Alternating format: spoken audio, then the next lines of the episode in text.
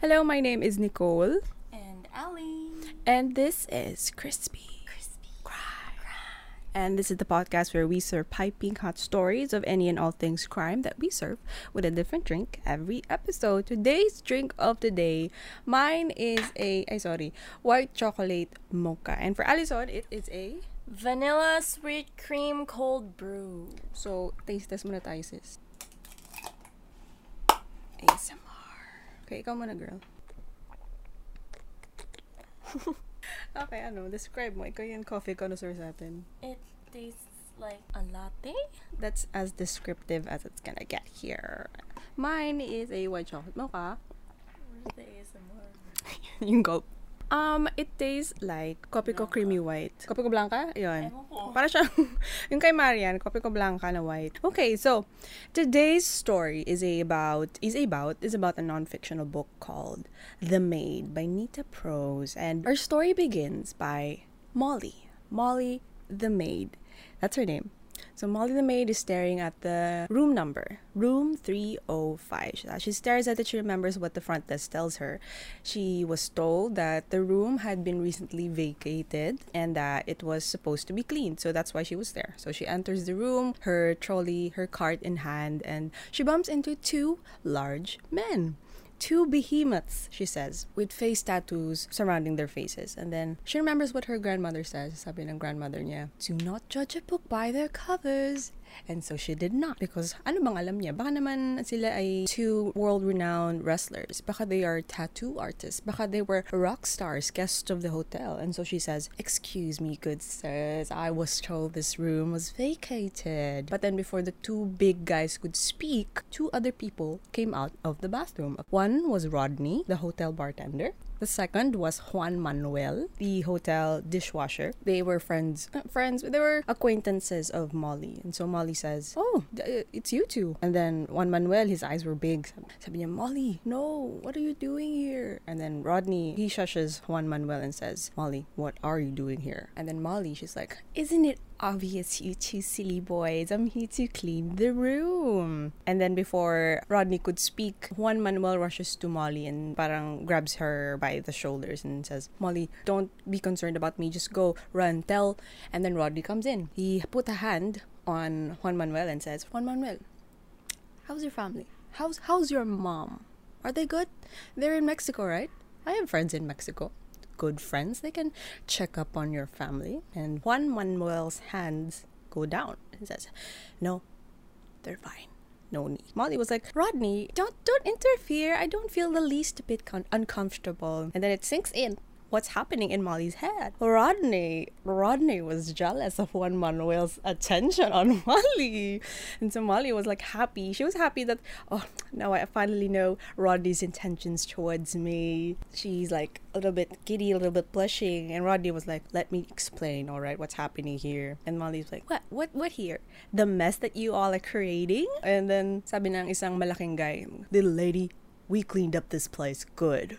Sabi niya, well, you've done a substandard job. As you can see, the carpet needs a vacuum. Your footprints are all over it. See that? Over there by the bathroom. It looks like a herd of elephants stomped through there.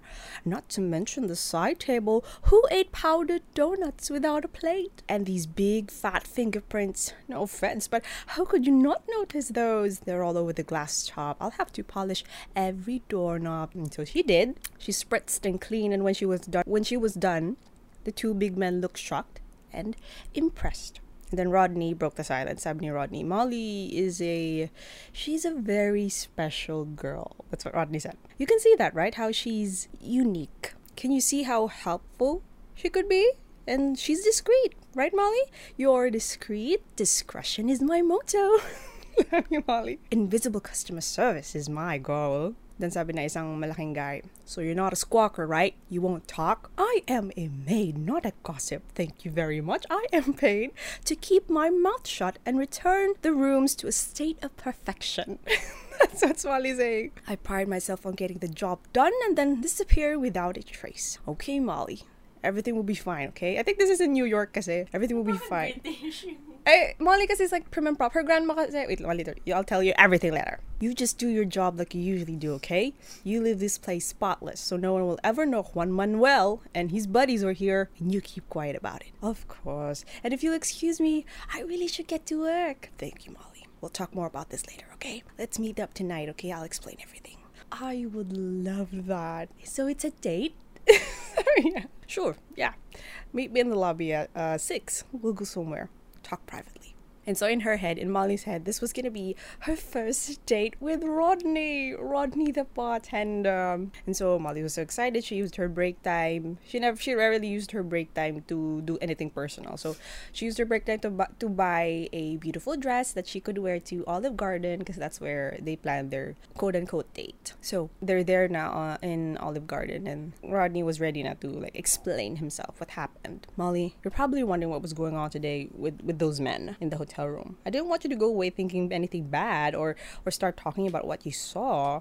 I wanted a chance to explain. Then Molly said she she lifted her glass. Here's to us. and then somebody Rodney, uh, um, like I was saying, I wanted to explain what you saw today. You really have the most beautiful blue eyes, Rodney.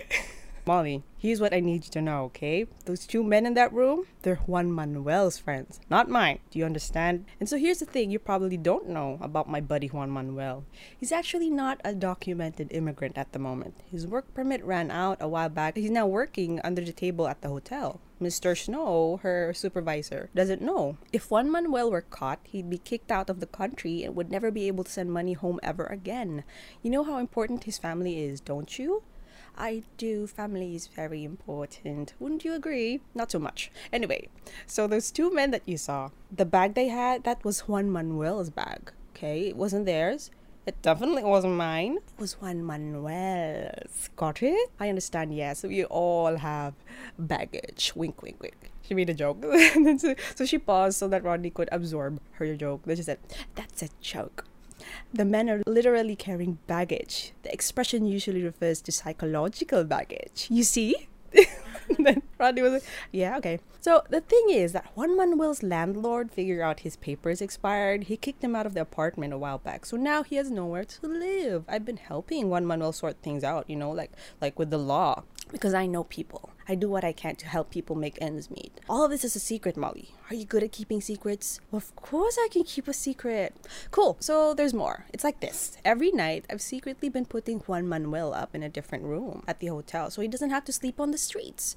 But no one can know. You understand? If anyone found out what I was doing, you'd be in a lot of trouble and Juan Manuel would be homeless. Yeah, exactly. Rodney, I am very impressed by you. You are a fine man. I try. But I could use your help, Molly. Help? How? It's getting harder for me to, you know, to know which hotel rooms are vacant. Let's just say there are there are staffers in the hotel who used to help me slip info, but they might not be so into me anymore. But you, you're beyond suspicion, and you know which rooms are free every night. Plus, you're so good at cleaning things up, just like you proved today. It would be amazing if you could tell me which room is empty on any given night, and if you can make sure that the one cleaning it before and after would be you. I mean, you know, Juan Manuel and his friends, they stay there. You know, just make sure there's no sign of anyone having been there at all. I would be delighted to help you in any way I can, Rodney. After Molly said that, he was finishing his food and he dropped his fork. Sabi niya, Molly, Molly, I could kiss you. I really could. That would be wonderful. Shall we wait until after you finish your food? He thought Molly was joking. So we have a deal, right? One friend helping another? Yes, I'll give him a key card and the room number, and I'll pop in early every morning to clean the room he and his friends were in the night before. Cheryl, the head maid. Cheryl's tardiness is legendary, so she won't even notice. That's perfect, Molly. You really are a special girl. So that's how our story begins. Now, who the fuck is Molly? So Molly, Molly is a 25 year old, and Molly was aware. Molly was aware her name sounded ridiculous. Molly the maid. That was the joke. Before she took the job as maid at the Regency Grand Hotel, her name was just a name her mother, her estranged mother, gave her. She had no memory of her mom, just the photos and the stories her grandma would tell her. So she's living with her grandmother now. Now, the Regency Grand Hotel was a five star boutique that prides itself on sophisticated elegance and proper decorum for the modern age. And never in Molly's life did she think that she'd hold such an important position. But she knew others thought differently of the position of maid. Still, Molly loved her job. If you love your job, you'll never work a day in your life. That's what her grandmother said. Molly thought she was born to do this. She loved cleaning. She loved her maid's trolley. She loved her uniform. Yes, her uniform. Molly called it her invisibility cloak, her second skin. With her uniform, she's able to blend in, be part of the decor. In her uniform, as long as she keeps her mouth shut, she could be anyone. You get it? You get it? So a little bit about Molly, so you, you understand what happened we find out that Molly has difficulty in social situations. It's not that she had difficulty difficulty socializing. She likes to socialize, but the people don't like to socialize with her. So, kasi she wasn't very good at interpreting expressions. She made conversations awkward. People whispered about how strange and weird their encounters with Molly were. Never mind that what other thinks, it's what you think that matters. That's what her grandma would say. But her grandma couldn't say that now because her grandma was dead. And so the day after her grand died, Molly came to work at the Regency Grand Hotel, and Mr. Snow, her manager, looked surprised. Yeah, Molly, what are you doing here? I mean, I'm sorry for your loss. I heard that your grandmother passed away last night, but I called a replacement for your shift. I assume that you take the day off. Mr. Snow, why did you assume? As Gran used to say, when you assume. Assume? Is that how you say it? Assume? When you assume, you make an ASS out of you and me. and so, Mo- Molly, are you sure you don't want to take the day off? It was Gran who died, Mr. Snow, not me. The show must go on. So, you, you understand her personality. She's like the Sheldon Cooper of maids. Parang ganon. And the show did go on because today at work, Molly would find a guest very dead in his bed. Dead? Yes, dead. Mr. Black, the Mr. Black. Everyone at the hotel knows him. Him and his wife Giselle were frequent visitors of the hotel, and Mr. Black apparently owned about a quarter of the city. A real, real estate tycoon. A real real estate tycoon. It's hard to say. But it was today at 3 p.m. when everything went down. Molly had just finished all of her errands, all of her the rooms assigned to her, including the Black's apartment. But she had to return to her suite to finish cleaning the bathroom. Not because she got lazy. Don't think for a second that Molly was a sloppy and disorganized maid. Far from it. Because when Molly the maid cleans a room, she attacks it. She leaves it spotless and pristine. She does not cut corners. She shines them. No fingerprints left to erase and no smears left to clear. No. Yeah, yeah, Mama. Mama. She had to return because the bathroom was occupied at the time of her first sanitation visit.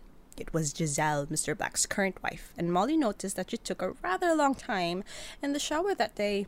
She also noticed Giselle's eyes being puffy and red before she ran off to the bathroom and slammed the door shut. Of course, Molly didn't let her behavior interfere with the task at hand. She immediately got to work cleaning the hotel suite, and when she was done, she called out to Giselle in the bathroom, just like she was taught, and said the words, Your rooms have been restored to a state of perfection.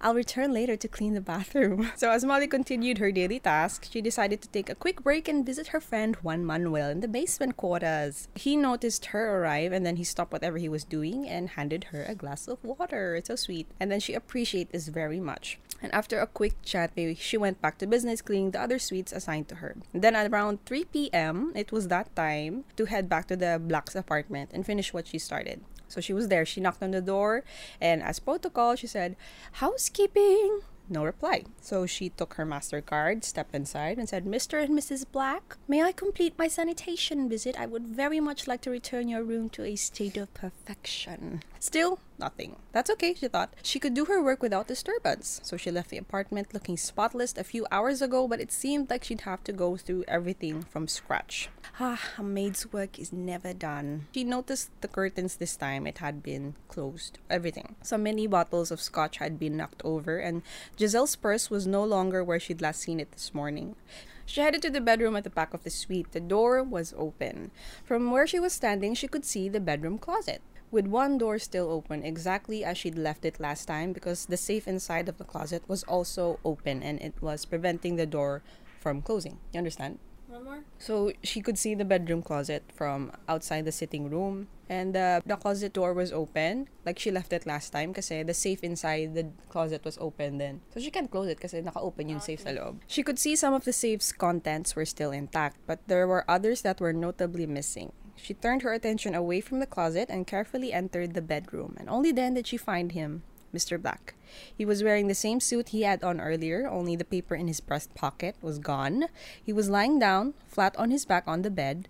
The bed was creased as though he'd been tossing and turning a lot before settling on his back. His head was resting on one pillow, not two, and the other two were askew beside him. Molly would have to locate the fourth pillow, which she distinctly remembers placing it on the bed this morning. Of course, of course, of course, why am I saying it wrong? Of course, her first thought seeing the scene was that Mr. Black was just napping soundly. But then she noticed other oddities in the room like an open bottle of medication on the bedside table. Small blue pills cascaded out of the bottle and some on the floor, crushed up on the carpet as though it had been stepped on. Sa utak ni Molly, she was like, this would require high vacuum suction followed by a carpet deodorizer to return the carpet pile to a state of perfection.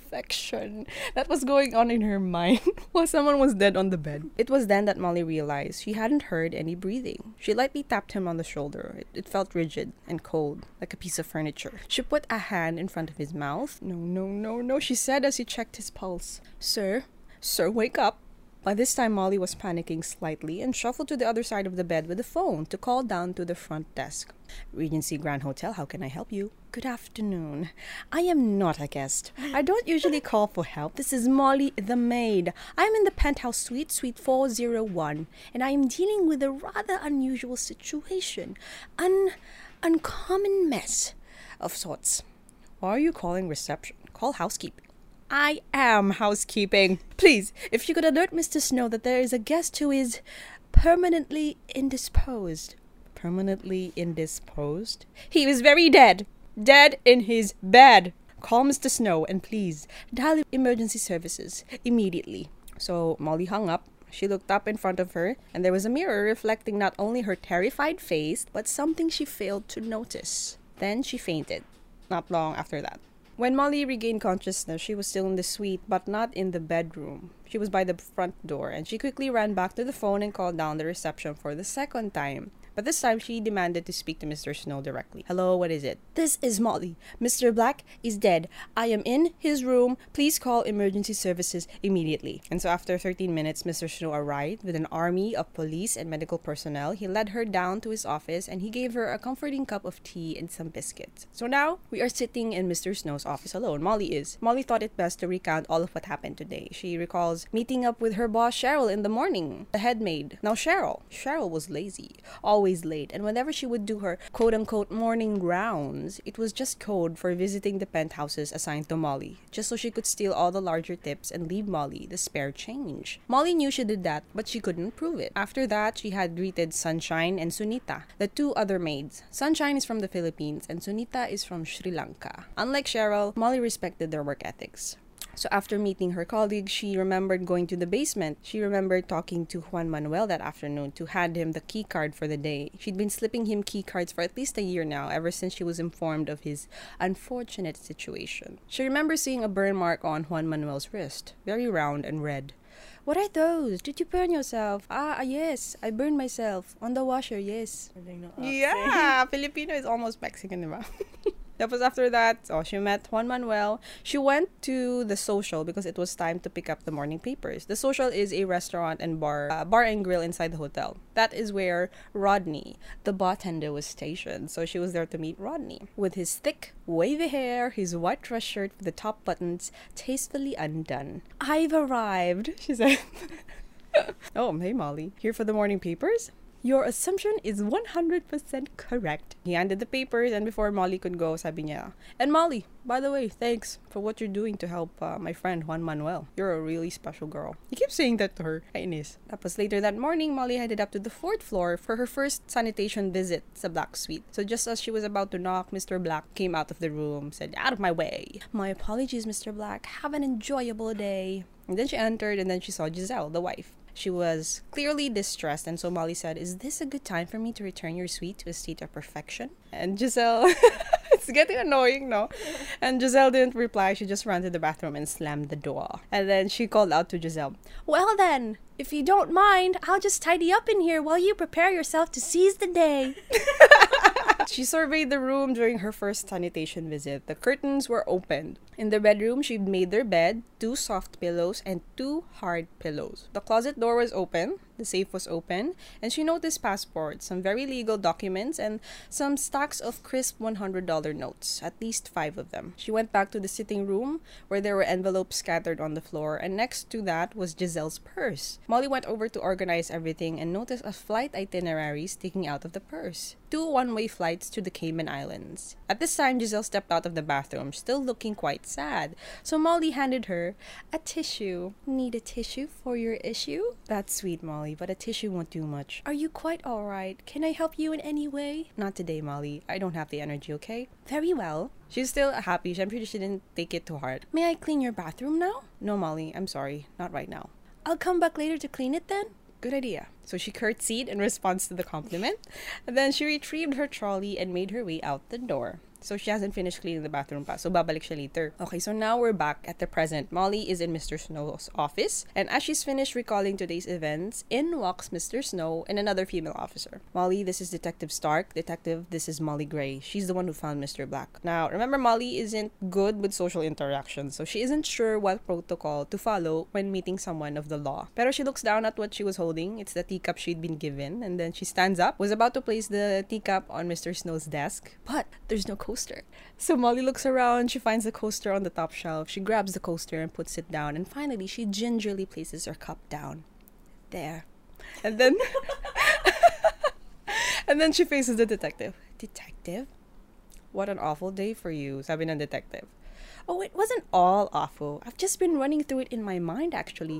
It was actually mostly pleasant until approximately 3 o'clock. her face. Her face is very like, what the fuck? That's the face of the detective and Mr. Snow. She's very, ano kasi sa details eh. She, I don't know, it's never really said that she has OCD, but she's very, ano, she remembers things.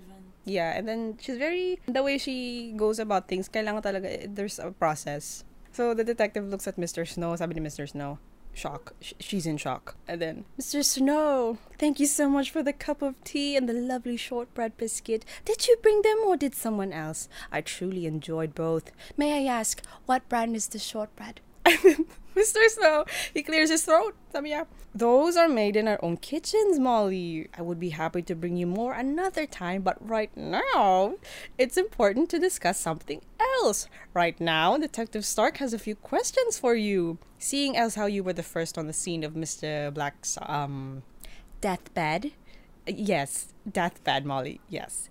Uh, you're not in any trouble, but the detective would like to talk to you as a witness. Perhaps there are details you notice about the scene or about today that would be helpful to the investigation. The investigation. So, would you say that Mr. Black was murdered? And so, the detective's eyes were like, What is she saying? Uh, well, it's more likely that he died of a heart attack. There's petechial hemorrhaging around his eyes, consistent with cardiac arrest. Sabi ni Mr. Snow, petechial hemorrhaging. Tiny bruises around the eyes. Happens during a heart attack, but it could also mean other things. At this point, we don't really know for sure. We'll be doing a thorough investigation to rule out foul play. So, at the mention of foul play, Molly's mind is reminded of a very funny joke her grandmother told her. Molly, what do you call a poor rendition of Hamlet performed by chickens? Foul play. F O W L. Foul play. So now Molly is smiling in front of the detective and Mr. Snow. And then they're like, Molly, do you realize how how messed up the situation is? I'm sorry, Mr. Snow. I just remembered a joke. Molly, I'd like to bring you to the station, sabi ng detective, to take your witness statement. Now, first, Molly resisted because her shift was not over. But she, then she was convinced by Mr. Snow that he that you know she had to to help out with the case. And so the detective led the way, and they were now heading to the station. So now at the station, Molly, is there anything I can get you before we begin? Tea. And so the detective came back with a styrofoam cup with coffee instead of tea and Molly. She did she detested styrofoam cups. Pero she wouldn't make a fuss. Thank you. Ni Molly.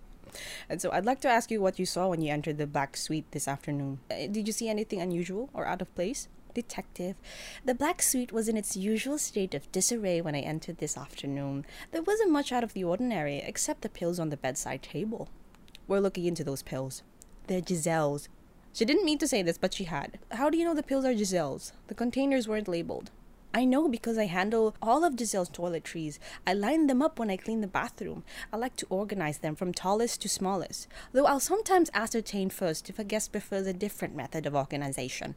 A different method? Yes, such as makeup products, medicine, feminine hygiene products, or shaving implements, moisturizers, hair tonics. Do you see? when you arrived in the Black's room, did you get straight to the bedroom? So this is gonna be important, huh? Sabi Molly, no, that would be against protocols. First, I announced my arrival, thinking that perhaps someone was in the suite, and as it turns out, I was 100% correct on that assumption. Write that down. Sabi niya sa officer, sa detective, write what down? What I just said. So the officer writes down.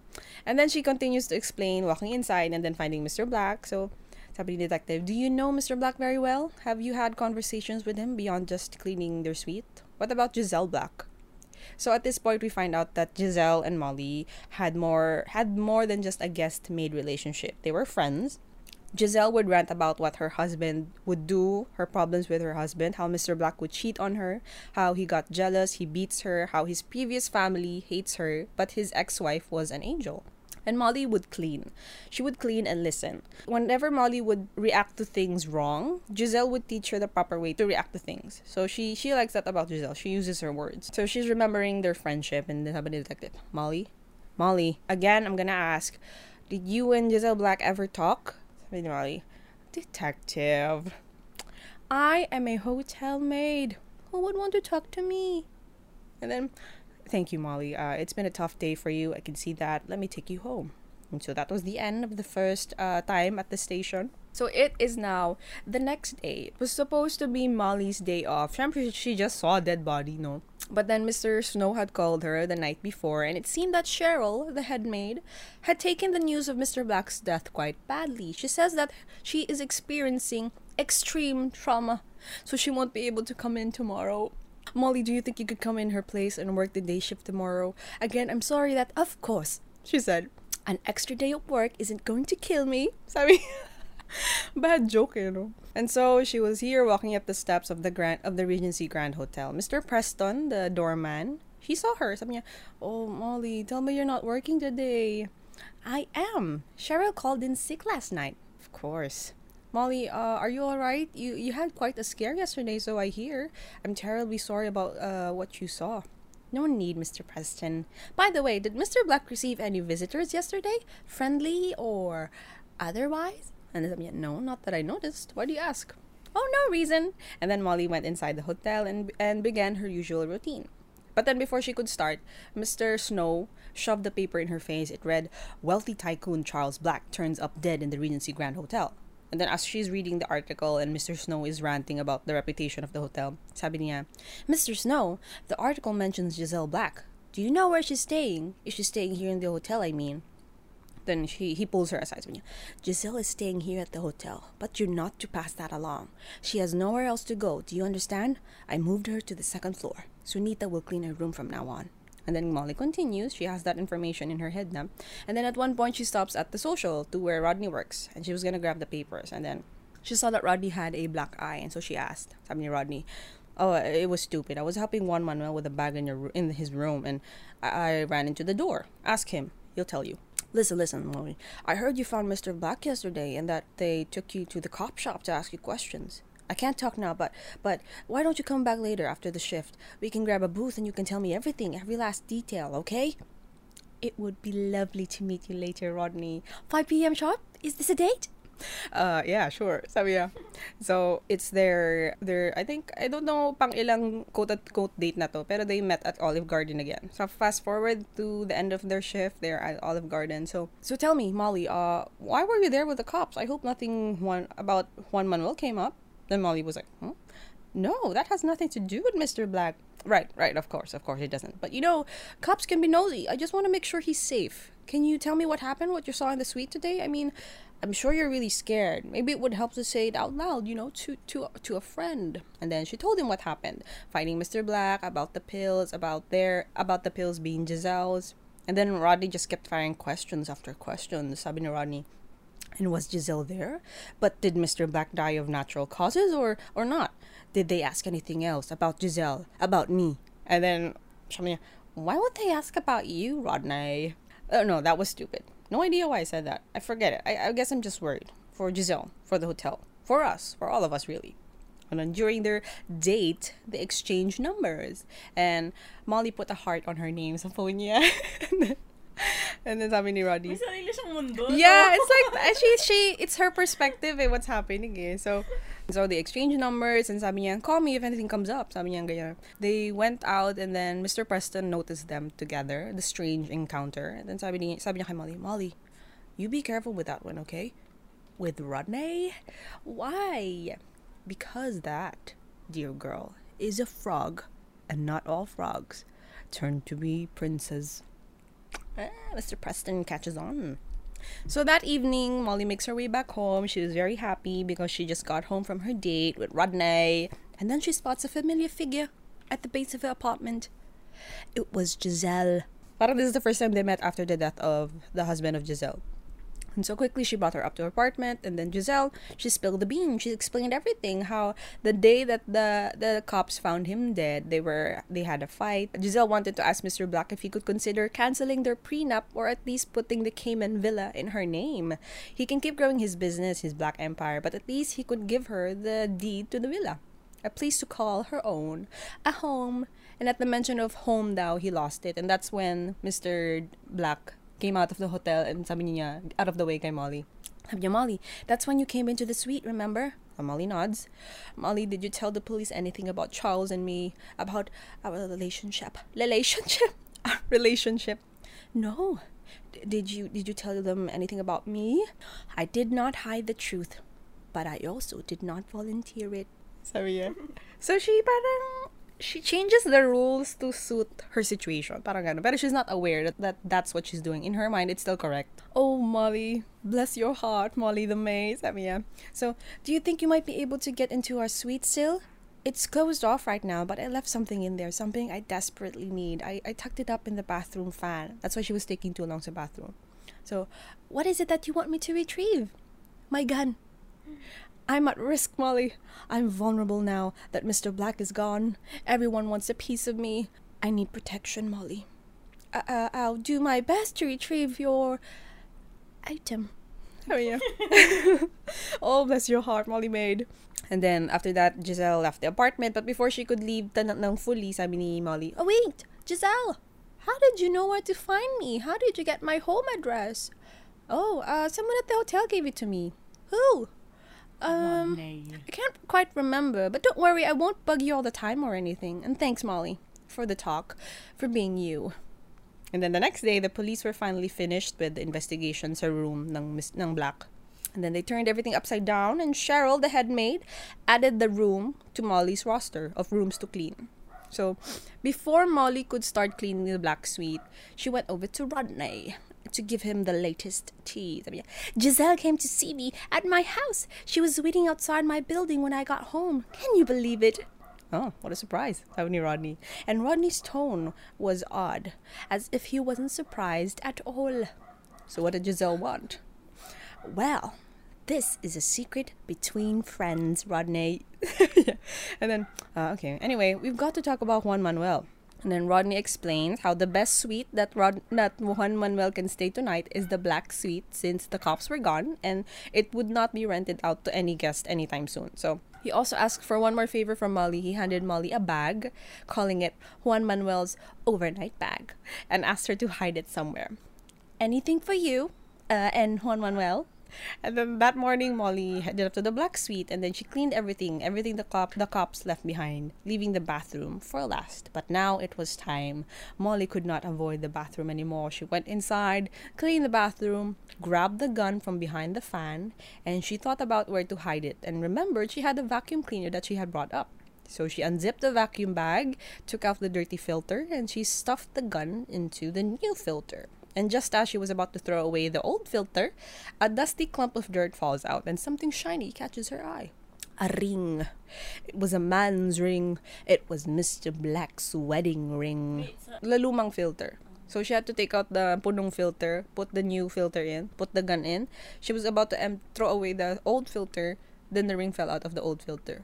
Molly wasted no time at all. As soon as the clock struck 12, her lunch break, Molly raced out of the hotel doors. Cheryl, her the headmate, called her out for her suspicious behavior, but Molly simply responded, I am aware of my legal right to take a break and will do so today and any other day I choose. Is that acceptable? Or should I run it by Mr. Snow, Cheryl? That shut Cheryl up. And off Molly went to the nearest pawn shop to sell the ring she had just found. Parang it's out of character for her, no? ang random. No, it's not really random. Sabi niya, truthfully, Molly was having a hard time keeping up with her monthly rent since her grandmother died. Kasi maid din yung grandma niya and they were sharing rent. And namatay yung grandma, so medyo hirap na siya mag-pay ng rent. Pero dapat like, she would brought that up sa police. She just found it that day din eh. So during lunch break that day, she ran to the pawn shop. She ran. she didn't walk. Don't walk. Yeah, Run. run. She ran to the pawn shop and then sabi ng grandma niya, she remembers, the good Lord gives and the good Lord takes away. So she took this as a sign of her prayers being answered. Then she pawned the ring. And so now, after pawning the ring, Molly walks back to the hotel with a few more minutes in her lunch break to spare.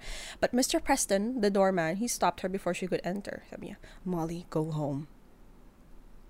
Mr. Preston, I can't go home now. I'm only halfway through my shift. Molly, use the back door, please.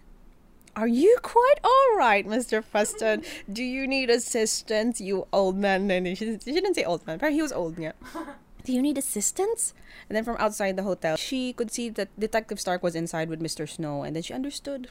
It's quite all right, Mr. Preston. A few more questions won't kill me.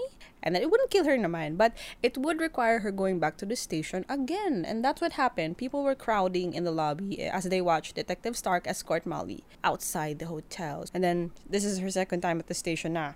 The questions start. How may I be of service to you, Detective Stark?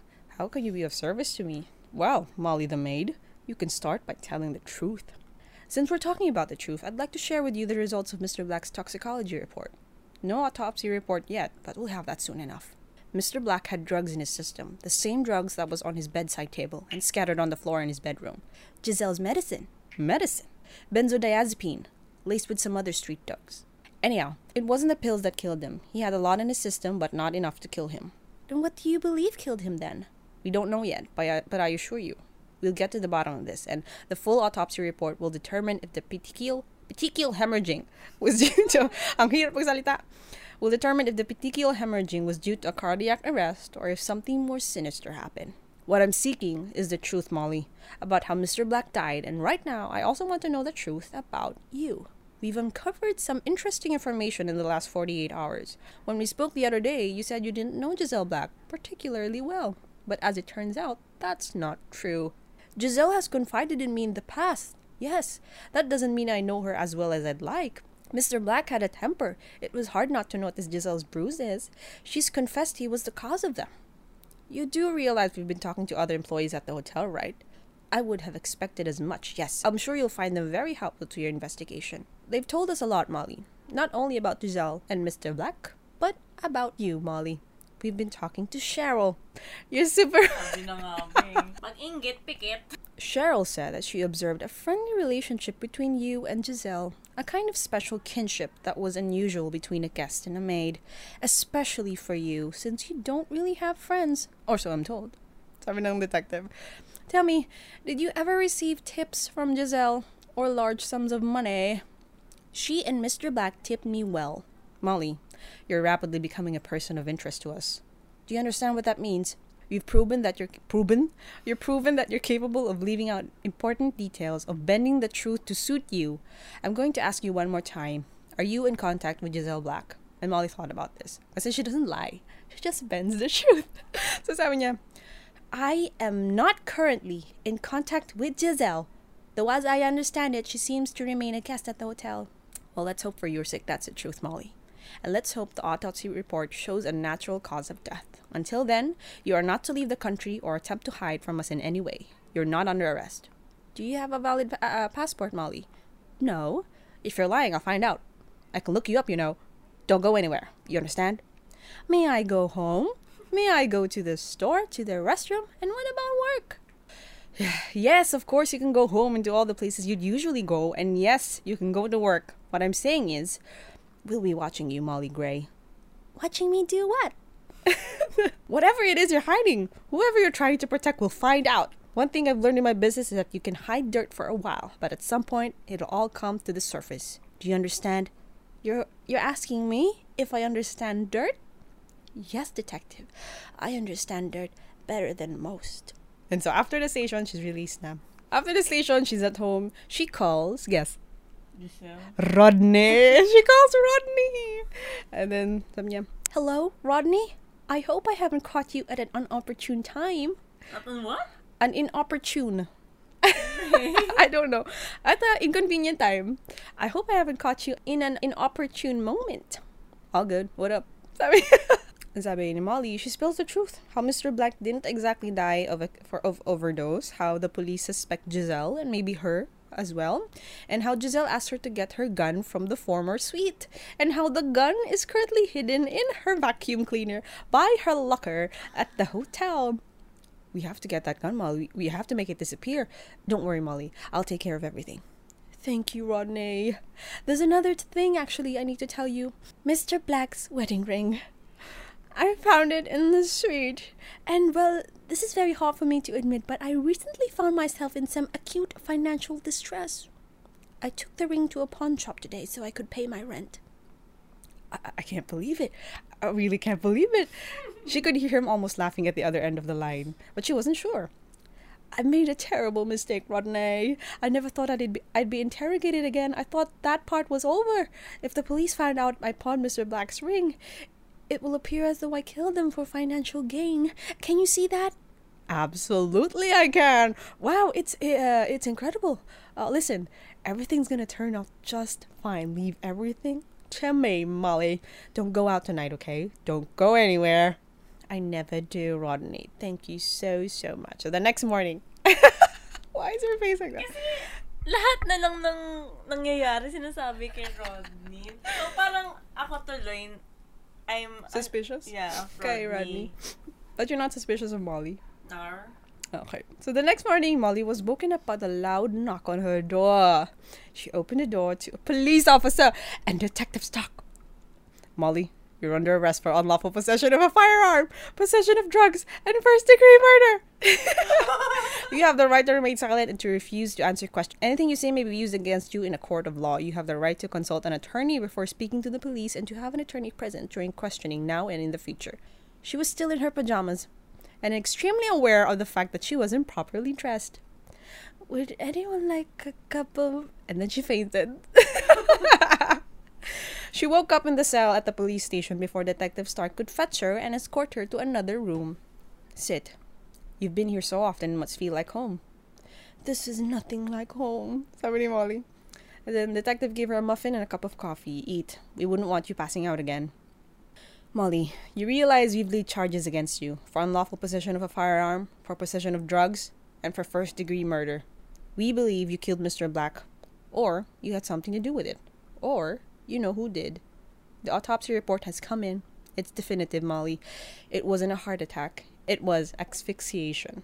Asphyxiation? Asphyxiation. I can't say that word. That's how he died. Molly, how many pillows do you leave on every bed that you make at the hotel? Molly knew the answer, obviously, but she had her mouth full. She was eating the muffin. It would be impolite to reply right now. So, so the detective answered, Four, Molly. Four pillows are on every bed. I verified this with Mr. Snow and some of the other maids. But there were only three pillows on Mr. Black's bed when I arrived at the scene of the crime. Where did the fourth pillow go, Molly? Molly swallowed. I will say this in a new way, Detective. I did not kill Mr. Black, and I most certainly didn't asphyxiate him with a pillow. Molly, we've spoken with many of your coworkers. Do you know how they describe you? They say you're awkward, standoffish, a neat freak, a weirdo, and worse. They say that they could totally picture you murdering someone. In Molly's head, Cheryl. Detective, I don't like speaking ill of people, but since you're pressing me, Cheryl Green cleans sinks with her toilet rag. She calls in sick even when she's well. She spies into people's lockers and she steals tips. If she's capable of theft and hygiene crimes, how low would she go? How low would you go, Molly? You stole Mr. Black's wedding ring and pawned it. What? I, I didn't steal it. I found it. Who told you that? Cheryl followed you all the way to the pawn shop. She knew you were up to something. We found the ring in the front window, Molly. The shopkeeper described you perfectly. Someone who blends in into the crowd until she speaks. The kind of person you'd easily forget about under most circumstances. I, I, I applied the wrong rule in my head. I applied the finders keepers rule. What I should have applied was the do unto others rule. I regret that choice, detective, but it does not make me a thief. You've stolen other things, Molly. Mr. Snow has seen you stealing food from discarded trays and small pots of jam. He he is telling the truth. She admits. I have liberated discarded food. Food that would have been ended up in the trash bin anyway. It is not theft. One of your colleagues, a fellow maid, said she was worried that you can't spot danger. Did you speak with Mr. Preston, the doorman? You will vouch for me. We did speak to the doorman. He said you were blameless. Weird. And Juan Manuel, the dishwasher, did you talk to him? Why would we talk to a dishwasher, Molly? Who even is he? Well, well, what about Rodney Stiles, the bartender at the social? As a matter of fact, I have. He said he thought you were, quote unquote, more than capable of murder. It was as if her world came crashing down. Your fingerprints were all over Black's suite. Of course they were, detective. I clean that suite every day.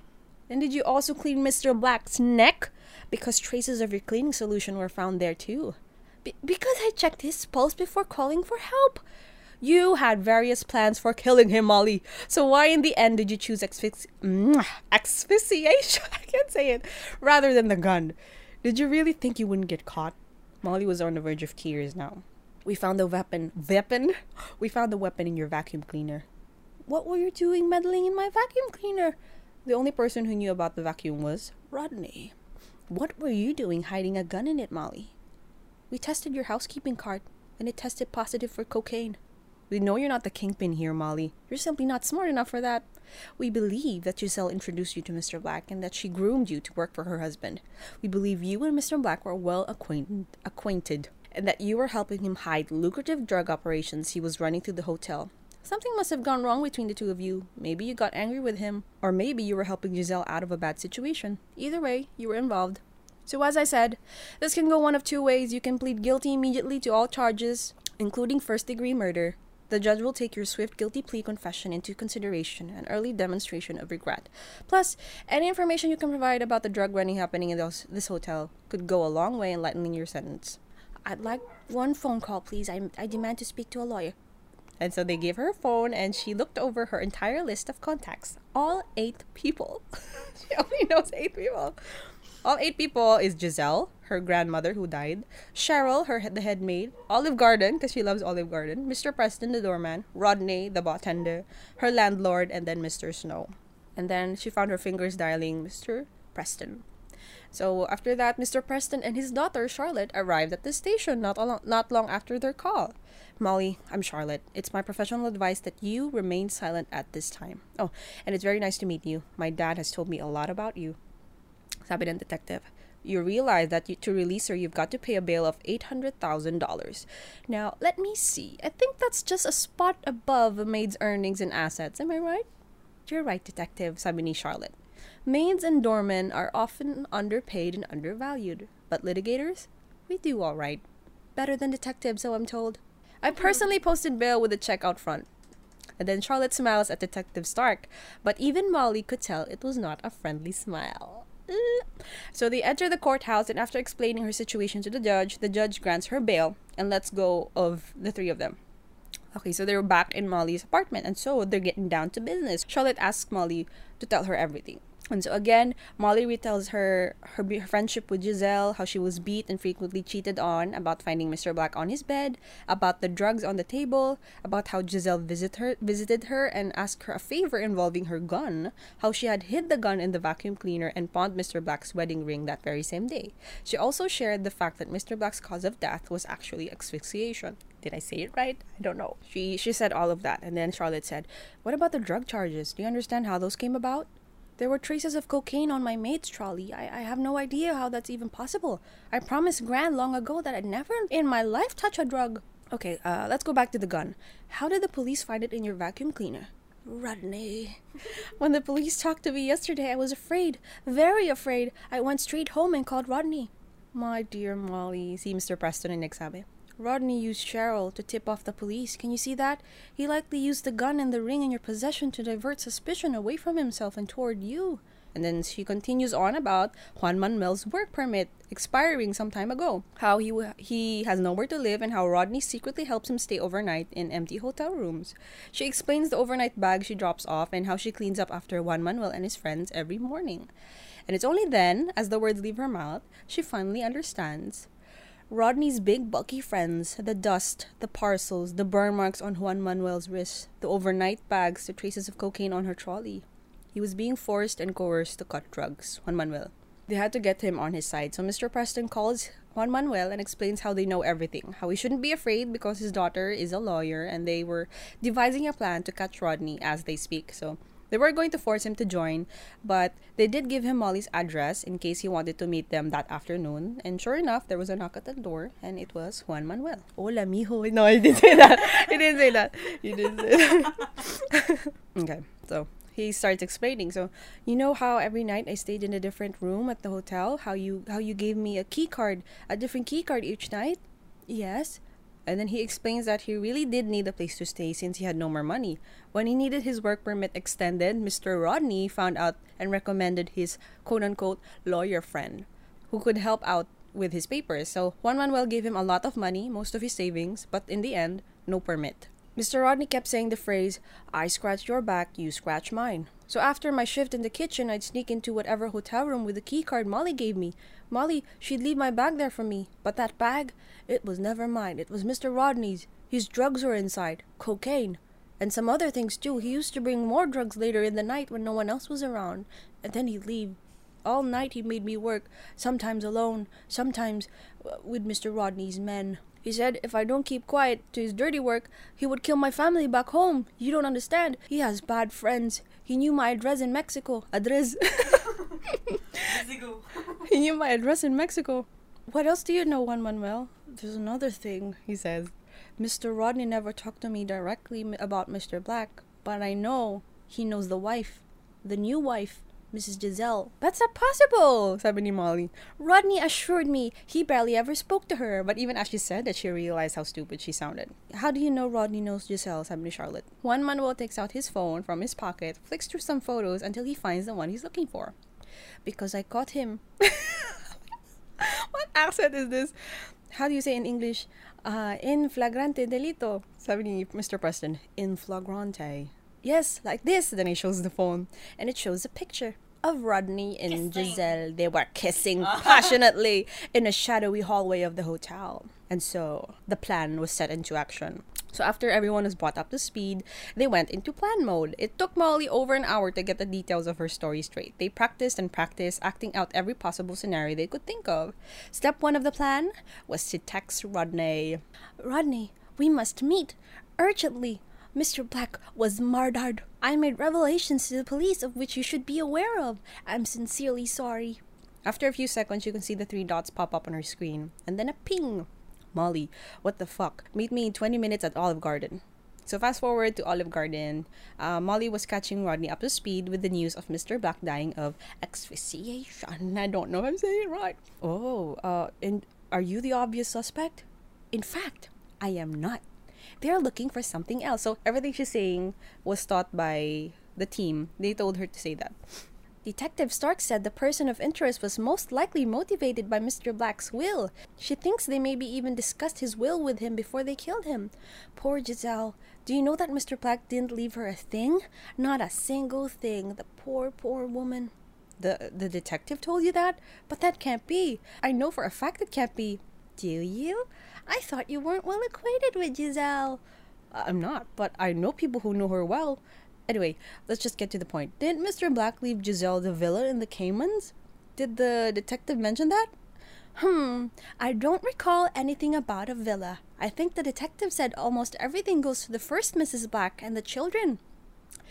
Wait, Molly, so you're telling me The police volunteered all of this information to you for no good reason?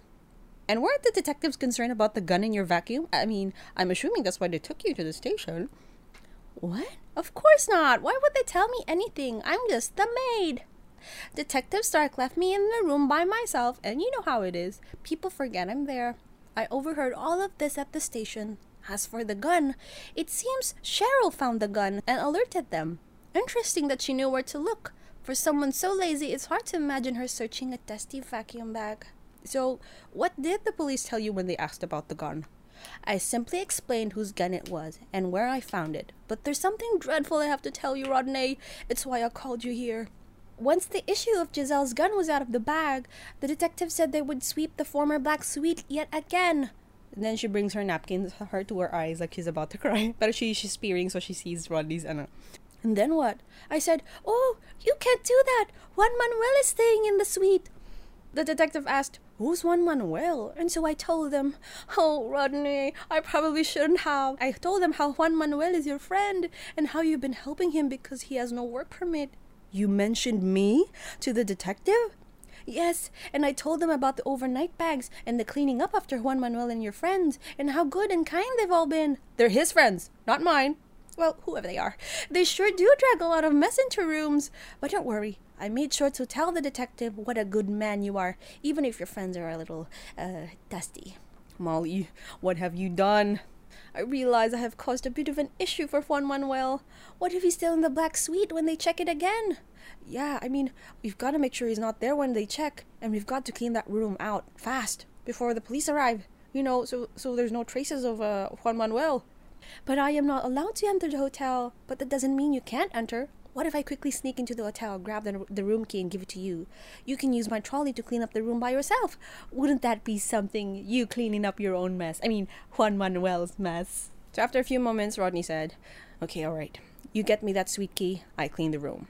And so the next morning, step two of the plan takes place. Mr. Preston, the doorman, is at his regular post at the front door of the Regency Grand Hotel and signals to Molly, who is standing outside across the street, to send the text to Rodney. It said, Help! I'm at the front door of the hotel and they won't let me in. If I can't get you that key card, whatever will we do, Rodney? and then Rodney immediately responds, sabi niya, BRT, GGA. I do not understand this. And then she calls, I know, she calls Juan Manuel. What is he saying to me? He says, Be right there. Don't go anywhere. And then Molly was like, Thank you, Juan Manuel. Our plan is back in action. and then Molly crosses the street, and just as Mr. Preston spots her, he dials the hotel phone. She could overhear him say, Yes, urgently. She's here at the front door and she won't leave. And then he shouts after that he drops the phone, Molly, what are you doing here? You can't be at the hotel today. I'm going to have to ask you to leave. Then he looks around to make sure people are watching. Then I have every right to be here. They just look at everyone then. I am an esteemed employee of this hotel and Molly. Mr. Snow came out of the door now. I'm sorry to inform you that you are no longer employed at the Regency Grand Hotel. You must leave the grounds immediately. And she almost like broke down because she wasn't expecting that news. But, but I am a model employee. You can't just fire me without cause. Then, as you well know, this is cause, Molly. We need you off these steps now. This is inconceivable. I won't leave. You're disturbing the guests. Then at this point, Mr. Preston, Mr. Preston discre- discreetly slips away into the hotel, and Molly continues her job of distracting Mr. No- Snow and the guests at the lobby. And then a few a few minutes later, Mr. Preston reappears, and then Mr. Snow, let me handle this. Molly, a word, and so he brings her to a corner, and then sabi Molly, did it work? It did. I found Cheryl. I got what I wanted. How? I told her I knew she was stealing tips from other maids. She got so flustered she didn't even notice me pocketing her master key card from her cart. Here. And then he coughed. you take good care now, Molly. You run home now. You have no place being here. And then, of course, she couldn't leave yet because Rodney was not there yet. But then, as she was about to start her monologue, Rodney appears and pulls her away to retrieve the key card of Mr. of the Black Suite. She mutters to Rodney a good luck, and then he runs toward the stairs. She checks her watch. 5:45. It's time. Time for step 3 of the plan. She places herself at the coffee shop across the street of the hotel, right by the window, so she has perfect view of the entrance. Her phone buzzed with a text from Charlotte, a thumbs up emoji, which they decided would be their signal for everything's going according to plan. It is now 5:59, any minute now. A few moments later, Molly could hear cars coming to a screeching halt from across the street. She could see several armed officers jump out of their vehicles and run up the stairs. There was nothing to do now but wait and make one more important phone call. Hello? Hello, Giselle? It's Molly. This was not a part of the plan. Molly the maid, your friend. Oh my god, Molly, I've been waiting for you to call. I haven't seen you at the hotel. I've missed you. Is everything alright? I don't have time for niceties. I do believe this is one of the few situations in life when skipping the rules of etiquette is entirely appropriate. You lied to me. Rodney's your boyfriend. Your secret boyfriend. You never told me that. There's a pause on the other end of the line. Oh, Molly. And then she's crying now. I'm so sorry, Molly. I'm lost. I'm, I'm so lost. You made me move your gun, she said. I know, I shouldn't have gotten you involved in my mess. I was scared, scared the police would find it and then everything would point to me, and I figured they'd never suspect you. The police found your gun in my vacuum. Everything's pointing to me now, Giselle. I've been arrested on so many charges and it was publicly announced a few minutes ago. God, this can't be happening. Do you realize that Rodney would frame me? Molly, I swear I didn't. The stuff Rodney made you do, cleaning rooms after his shipments, I only found out that on Monday morning. Before that, I had no idea. The black eye he has, that's because I hit him when he told me. We had a big fight about it. I told him it wasn't right, that you were an innocent, good person, and that he couldn't just use people like that. I flung my purse at him, Molly. I was so mad. You believe her? No. Did you know that they were running an illegal operation through the hotel? Yes. I've known for a while. That's why we spent so much time in this fucking hotel. But I'm telling you, I had nothing to do with Charles's murder. Rodney and I joked about it, sure, how we would fix our lives, finally be able to be together openly, just by offing his boss and my husband with the same bullet. We even planned running away together, far away. And then it clicks, the flight itinerary that you saw in Giselle's purse. To the Cayman Islands? Yes. That's why I asked Charles to put the property in my name. I was going to leave him and run away, file the divorce from afar. Rodney and I were going to start a new life, a better life, just the two of us. But I never actually thought. I didn't know Rodney could actually be capable of. Giselle, are you at the hotel now? You're in your room? Yeah, a princess locked in the tower.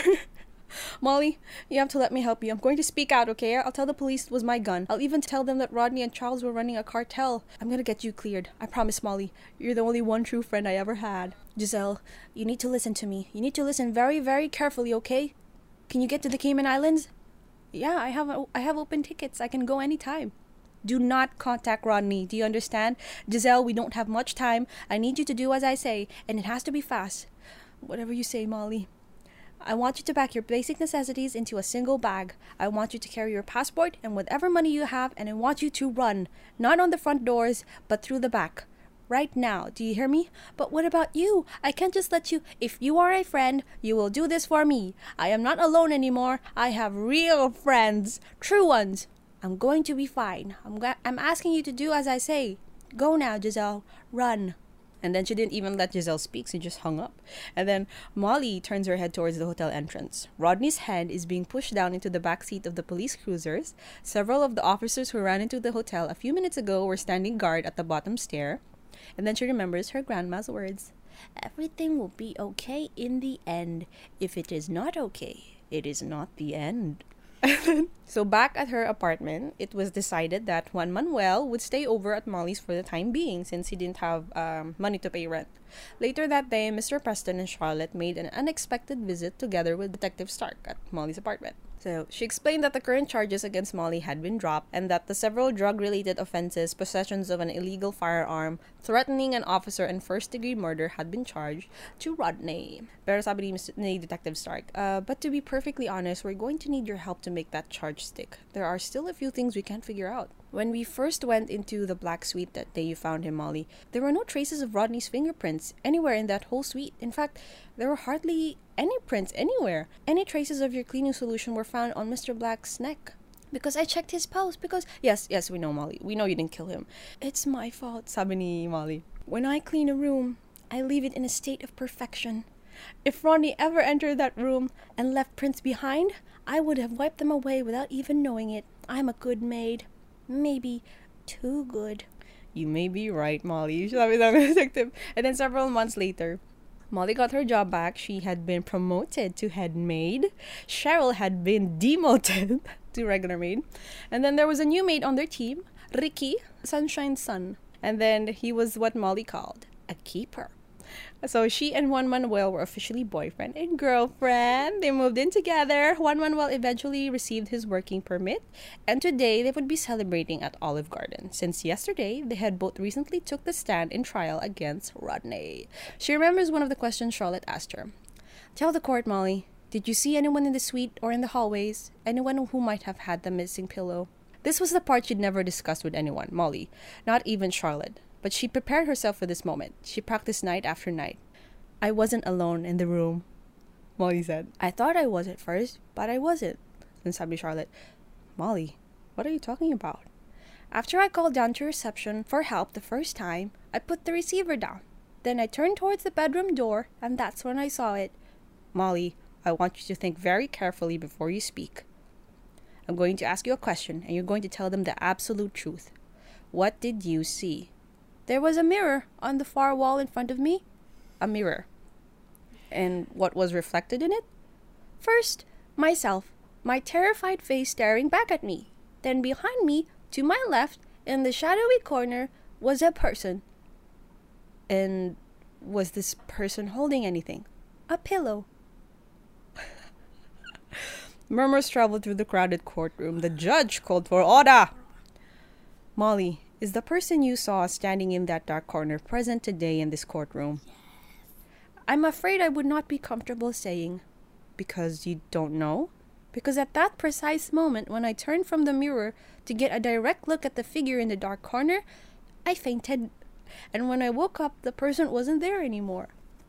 Of course, Ebony Charlotte, you have a history of fainting spells, don't you? Detective Stark testified that you fainted once at the front door of your upon your arrest. Is that correct?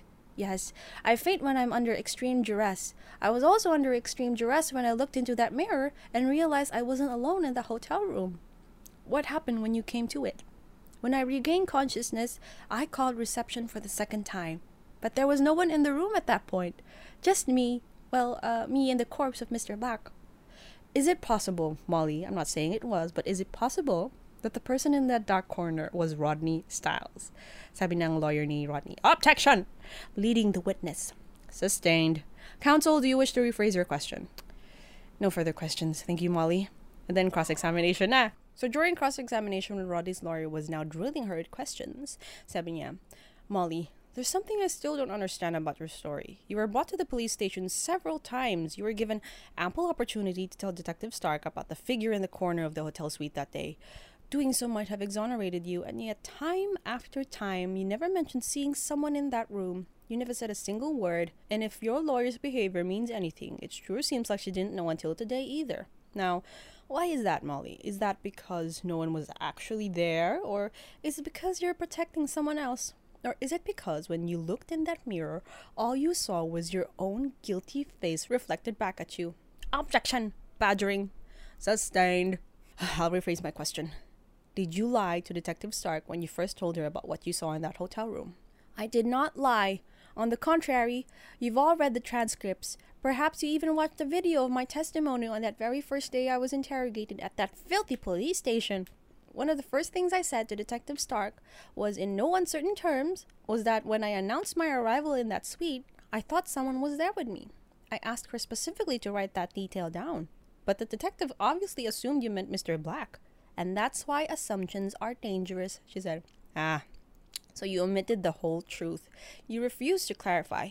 That too was a lie, Molly. And can you please enlighten us, Molly, as to why you failed countless times to clarify to investigators your claims that someone else was in the room and that this person was holding a pillow? Because I wasn't 100% sure what it was I'd seen. I've learned to doubt myself and my perceptions of the world around me. I do realize I'm different, you know, different from most, what I perceive isn't what you perceive. Plus, people don't always listen to me. I am often afraid I won't be believed, that my thoughts will be discounted. I am just a maid, a nobody. And what I saw in that moment, it felt like a dream. But I know now that it was real. Someone with a deep motive killed Mr. Black, and that wasn't me.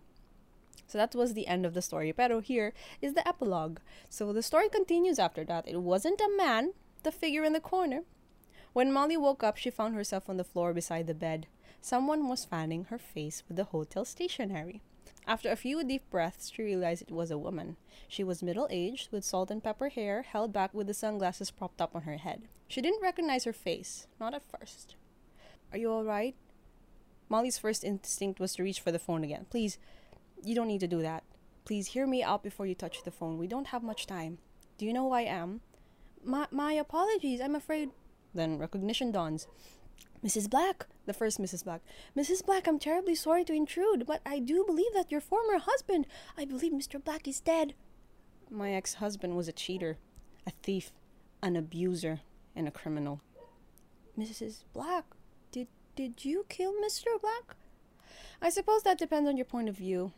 I believe he killed himself, slowly, over time, that he became infected by his own greed, that he robbed his children and me of a normal life and he molded corruption and evil in just about every way a man can. My two sons, they're his clones, and my daughter, Victoria, all she wants is to clean up the family business, to run it with some decency. But her own father wants her to disown. I came only to talk to him, to ask him to give Victoria a chance, but he wouldn't let me. He was drunk, popping pills, slurring his words, muttering about Giselle being a gold digging bitch just like me, and how we're both good for nothing wives. The two biggest mistakes of his life. He was obnoxious and a bully, in other words, he was his usual self. He grabbed me by the wrists. I'll have bruises now, sabi ni Molly. He beats Giselle too. Not anymore. He would have done worse to me, but he started to heave and pant. He let go of my wrists. Then he stumbled to his bed, kicked off his shoes, and laid down, just like that. Then her eyes darted to the pillow on the floor, then away. Tell me, do you ever feel like the world is backwards? Like the villains prosper and the good suffer? Yes, Mrs. Black, all the time. What if it were different this time? What if we took matters in our own hands and balanced the scales? What if you didn't see me? What if I just walked out of the hotel and never looked back? You'd be recognized, would you not? I doubt they will. I'm largely invisible. Just another gray haired, middle aged woman walking out the back door of the Regency Grand.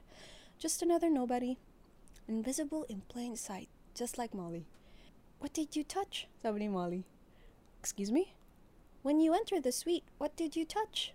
Oh, uh, I touched the doorknob and probably the door itself. I, I didn't sit down. I couldn't. He was chasing me around the room, yelling and spitting in my face. He grabbed my wrist, so I didn't actually ever touch him. I took the pillow off the bed and uh, that's it, I believe. They were both silent for a moment, Sabri Molly.